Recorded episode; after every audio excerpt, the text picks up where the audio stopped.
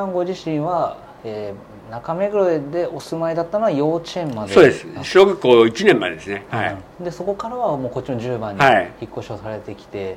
でそのえー、神戸さんが幼稚園とかそれぐらいの頃に麻布十番とかもうこう町が統合してそうです。で十番って町ができてでその頃からもうお住まいだったんですけど。麻布十番はもう、はい、昔戦前浅草と並ぶぐらい結構繁華街だったんです、はい、私がちっちゃい頃映画館が2軒ありましたからね。麻布十番に。この界隈だけで2軒です。か？いやこの界隈だけだったら5軒ぐらいありました。あそうなんですか。歩いて行けるとこに、はい、あのそれだけやっぱりじゃあ確かにあの都電とかも当時たくさん走っててなんかなんていうんですかターミナル駅とあと産業地はい。もあったし。もともとは朝がよく育つから麻布っていうところそういう説もありますね。布製品をよくとか、はい、なるほどなるほどその神戸さんが昔遊んでいた麻布十番っていうのは、はい、なんかどんな街だったかっていうかどんな思い出がありますか？やっぱり原っぱ多かったですよね。お屋敷の跡が潰れて原っぱでよくバッタ取ったり、はい、あと有栖川公園とか蒲焼池と池で、魚取ったりザリガニ取ったり、はい、なんか意外と本当に下町の遊び方といいますかもうちょっとなんですか言い方変かもしれないですけどなんか上品な遊び方とかいろいろされてるのかと強いやっぱりみんな同じじゃないですかそういうのは、はい、そうなんですね。でそこから街がどんどんどんどんこう変化していきますよね、はい、その都電が廃止になって30年間くらいこう鉄道がない街なんて言われる時期もあったりして、はい、その頃の10番っていうのはなんか幼少時代の10番からどんなふうに変化していったかとかってありますか？やっぱり地下鉄あの都電がなくなってなんか時代に取り残された感はありましたよね。あそうですか。逆に言えばそれが面白くて、うん、それでもいいっていう人しか来なかったから、うんうん、ある意味マニアックな人、はい。しか来ないんで面白い街ではありましたよね。そのマニアックな方っていうのは、はい、この10番に何を求めて来られてた方が多いんですか？いや日常ですよねその人たちの。その人たちの日常の中に麻布10番がうまうまく組み込まれてたと思うんですよ、うんうんうん、芸能関係の方もいれば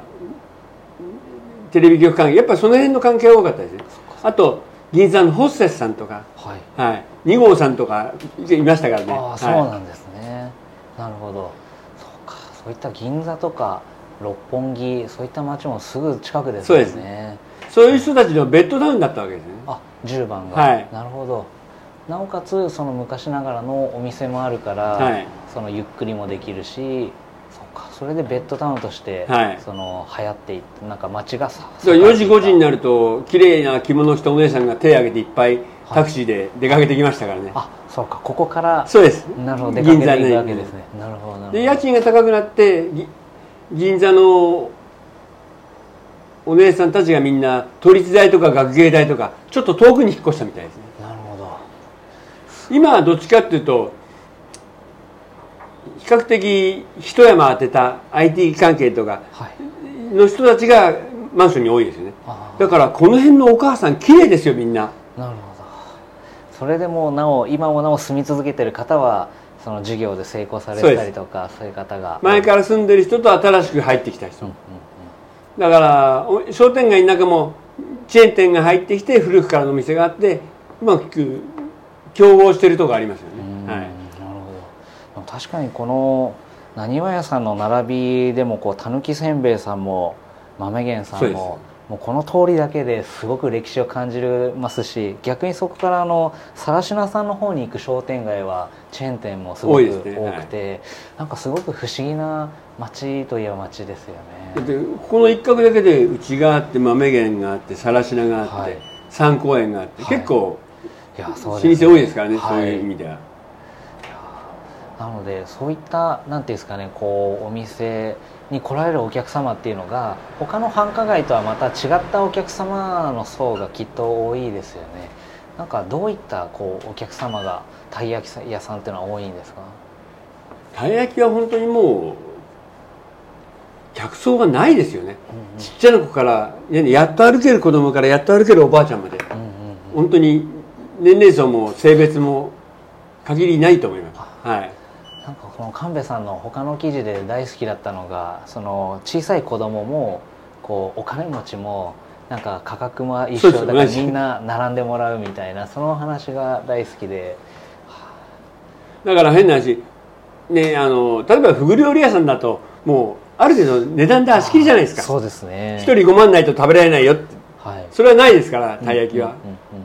でいくらお金持っててもね生活保護のおばちゃんの後ろに並んで買わなきゃいけないし、お金あるから先にもらえるってもんじゃないし、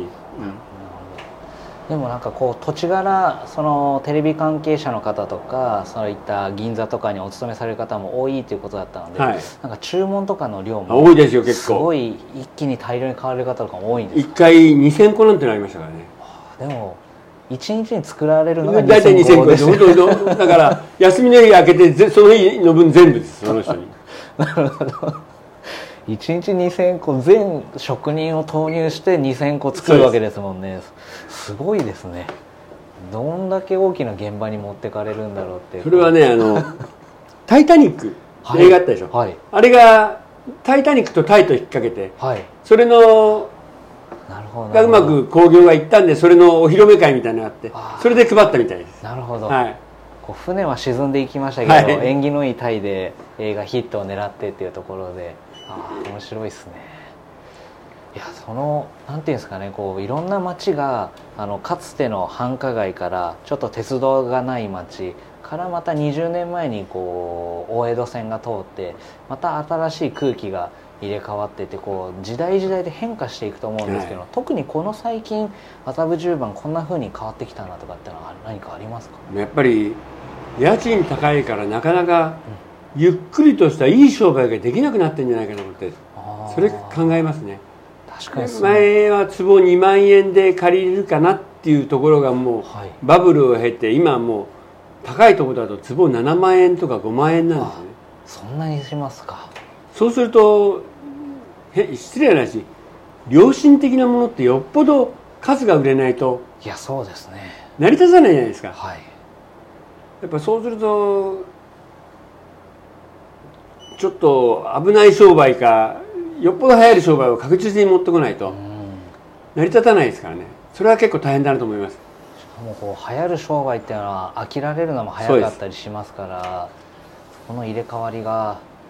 なじゃああれですかね。今なかなかここ10年20年根付いてる商売っていうのは少ないイメージですかね新しくできたお店。それで前のドーナツ屋さんも10年近くで最近辞めるみたいだし。うーんなるほど。なかなかうまくね3年持てばもう飲食店って9割ぐらい5年でなくなるんでしょ、言いますね。はい、うん、よくそういう話聞くんだけど、はい。そう考えるとやっぱり5年10年持つって大変ですよね、うん。そんななんかこう110年以上はい。やられて素晴らしいですよね。でその何ですかね麻布十番は、えっと、もう今でこそ長いですけれどももともとはこうおじい様はこう浪速から大阪から出てこられた。神戸の方です。そうですよね、はい。神戸から出てこられてでそういうふうにで、えっと、最初その日本橋や九段でやられてでチェーン店も増やしてみたいに、それがすごいと思うんですよね、はい。要は慶応の学生で2人来てて、はい。実家がダメになって帰れなくなって東京でいきなりその商売を始められるっていう才覚。はい。だから多分あおじい様がそういうそうです。だからはい。かなり神戸でいい生活っていうか大きなものを動かしたと思うんですね実家が。はいはいはい。確かにそういったただの学生だったらそうです。変な話ね普通の農家の人が出てきて、はい。東京に出てきていきなり商売をして150件店出せるかって。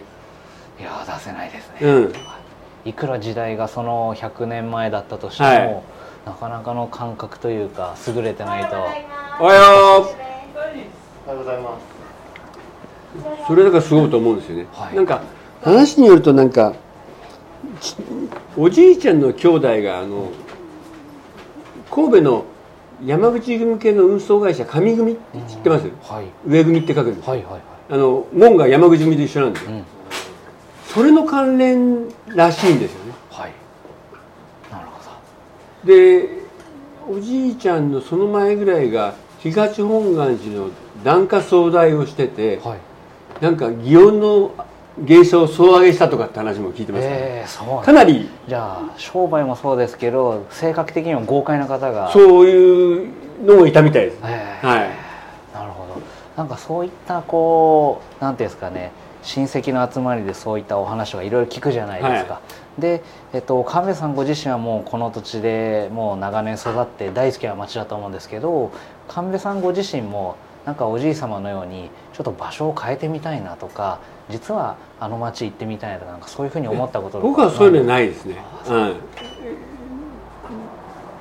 この場所でお客さんが来てくれんだから、やっぱまずはこの場所で頑張ってみなきゃと思ってます。で他の店出すのはやっぱりうちに若いのが何人か来てお店出してますよね、はい、それはやっぱりいろんなところでうまく商売やってくれてると思うんですよ、だって大阪で出したやつも最初うちに来た時に僕は東京中のたい焼きを食べましたって言うんですよ、はい、全部食べてここでやることにしました。って来てその時うちが人が満員だったんで東京でじゃあ僕はアルバイトしてますから、うん、空きが出たら呼んでくださいっつって、はい、でそれから1年ぐらいですか、はい、お前どうする？やるかって聞いたら「やります」って来て、はい、そこから5年うちでやって大阪に店出した。根性ありますよね。すごいですねいやそののれん分けも、えっと、3年くらい前の記事ではのれん分けを5人くらいにしたよってお話を読ませていただいて、はい、その後そののれん分けっていうのは増えているんですか？いや今のところ一番最後は横浜でそれから増えてないです。僕が代で一番始まったのは面白いのは僕がちっちゃい頃働いてた子がいたんですよ、はい、18から25ぐらいまで、うん、彼が一回辞めて、はい、あの田舎に帰って、うん信州の方の家具屋さんに勤めてたんです、はい、で定年退職して何やろうか。僕はもう一回体験やりたいからよろしくお願いしますってうちに来て、はい、半年もう一回おさらいして自分で店出したんです定年してから。はい。なるほど。それなりにうまくいってます。あそうですか、はい、そのなんていうんですかね。さっきのお話じゃないですけど誰でもできる商売でありただ簡単にはできない商売彼がだから18から25って一番自分の感覚がそうあのスポンジのようにいろんなものを取り入れる時代にうちにいたから辞めてからもなんとかなったんだと思うなるほど、はい、であとそうすると逆にですねそのなにわ屋さんほどであればぜひ修行させてくださいとかのれん分けを将来してほしいですみたいな若手の方たくさん来そうなイメージそんなでもないやっぱり結構大変ですからね商売は。うん、だってうちやって5年やって僕たい焼き焼け焼けないからやめますって、う。ん、5年やってですか。そうです。そのなんていうんですか神戸さんから見たらなんかやっぱそこはあともう一歩みたいなところがあるんですかその方には。でもそいつ言うにはやっぱ例えば料理学校10人出て10人がコックになりました、はい、その中で美味しいもの作れるのは1人か2人じゃないかって言うんですよ、あとの8人はそれで商売はしていくけどそんなに美味しいもの作れなくてなんとかやってるっていうタイプの人じゃないかって。僕はその2人にはなれないからやめますってやめじゃかなり完璧主義でまあ、もちろんその完璧主義を目指すっていう精神は大事だと思うんですけれども、うん、でも何ていうんですかね妥協ではなくてやっぱりその8人の人のが圧倒的に多いわけですから、はい、どう頑張っていくかみたいなところもありますよね。ただその方はやっぱその1人2人の方に入りたくてそうです。僕はできないからやめます。なるほどなるほど。その神戸さんがあれですよねこの後継者を育てる上でなんか伝える上で大事にされてることとか逆に伝えるのが難しいなと思うのはどういうところなんですか？まずでも自分が楽しむことですよね。やっぱり、ね、楽しくないと続かないですから、はい、やっぱりじ自分で仕事して楽しいっていうのは大事ですよね。だから単純にたい焼きを作って面白くなきゃいけないし、はい、僕はたい焼き焼くの大好きだしすごい面白いと思うんですよ。今も変わらず。変わらず。でもなんていうんですかねこうやはりまずこう火の前はずっと暑いじゃないですか、はい、でやけどとかもあるでしょうし1日に2000匹作らないといけないっていうのはすごく過酷な作業ですよね。しかも、えっと、あんこも作るのに8時間かけられてる、はい、すごく大変な作業。でも楽しいっていうのはどういったところが神戸さんは楽しく感じられてるんですか？やっぱりお客さんがニコッとして帰ってくるのがまずそこが一番ですよね、この間もすごいもう80ぐらいの人ですか、うんうん、で帰るなり時いきなり僕のとこ向かって初めてこんな美味しいたい焼き食べたよって言われた時すごい嬉しいですねやっぱりね。要は、ね、80年間生きてきてる人が、80年生きてって初めてってなかなかないじゃないですか。そうですね。もう今までありとあらゆるもの食べて。食べてきて、はい、たい焼きだけでも多分100個とか200個は増いろんなところ食べてると思うんですよねでも僕もなんかこうお店に来させてもらった時にすごく印象的だったのが僕はあの持ち帰りを最初頼んだことがあったんですよ。でその時まだオープンした時間帯でお店も空いていたのでよかったら一つ食べていきなよみたいに、はい、神戸さんが声をかけてくれて中に招き入れてくれたんですね。なんかすごく温かいなっていう印象があってなんかなんですかねお客がもう持ち帰りでって言っているのになんですかねこう中でせっかく顔見てあこの人食べる人だなと思うと必ず食べるように。まずはでも出来たて食べてほしいんですよ、はい、持って帰ると決してその味には戻らないですから。そうですね、うん。で出来たての方がやっぱり人に美味しいと思ってもらえる確率が高いし、うん、うん、なるほどなるほど。いやだからそのやっぱりお客ただ来店してるお客の顔を見るだけじゃなくてそのお客のそのどういう本当は食べたいけれども気を使ってるのかなとかちょっと気にしてるのかなとかそういったところも読み取って中に招き入れて。そういうつもりです。いやでもそれで僕も感じましたけどその80のお客様のように声かけてくれたらまた神戸さんも嬉しい。その繰り返しっていう感じそんでだからその人次来た時僕を探してくれれば、僕のお客さんじゃないですか。はい。いやなるほど。いやすごいですね。なんかこうこれだけお店が流行っていると接客に疲れちゃうこととかないのかなとかつい思っちゃいましたけれども接客もじゃあもうお好きで。好きです。だからねお店の若い子にもやっぱり結構今の若い子ってマニュアル的な紋切り型的な応対するじゃないですか、はい、これで怒るんですけどね、うん、うん、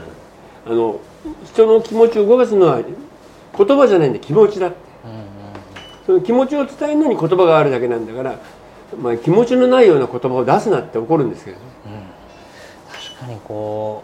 うどうしてものれんがあってそこから1メートルくらいカウンターまであってでそこの奥に神戸さんがいるのであのこんにちは」とか「いらっしゃい」っていう声から神戸さんの顔を確認するまで一瞬の間が空くんですけど、はい、その第一声で「あお店に来たな」っていうなんか今日は3匹買うつもりを5匹しようかなとか焼きそばも買っちゃおうかなとかそんな気持ちになるのでなるほど。気持ちがすごく大事ってことですだから人を動かすのは言葉じゃないですから、ね、中で食べてきますかっていうのと中で食べてきませんかっていうのと、全然違うじゃないですか。そうですね。いやもうぜひぜひってこう中に入りたくなっちゃいますね。じゃああれですね。こうお弟子さんといいますか、あの若手の方の育成もそういった気持ちを伝えるように大事にされてるってことですね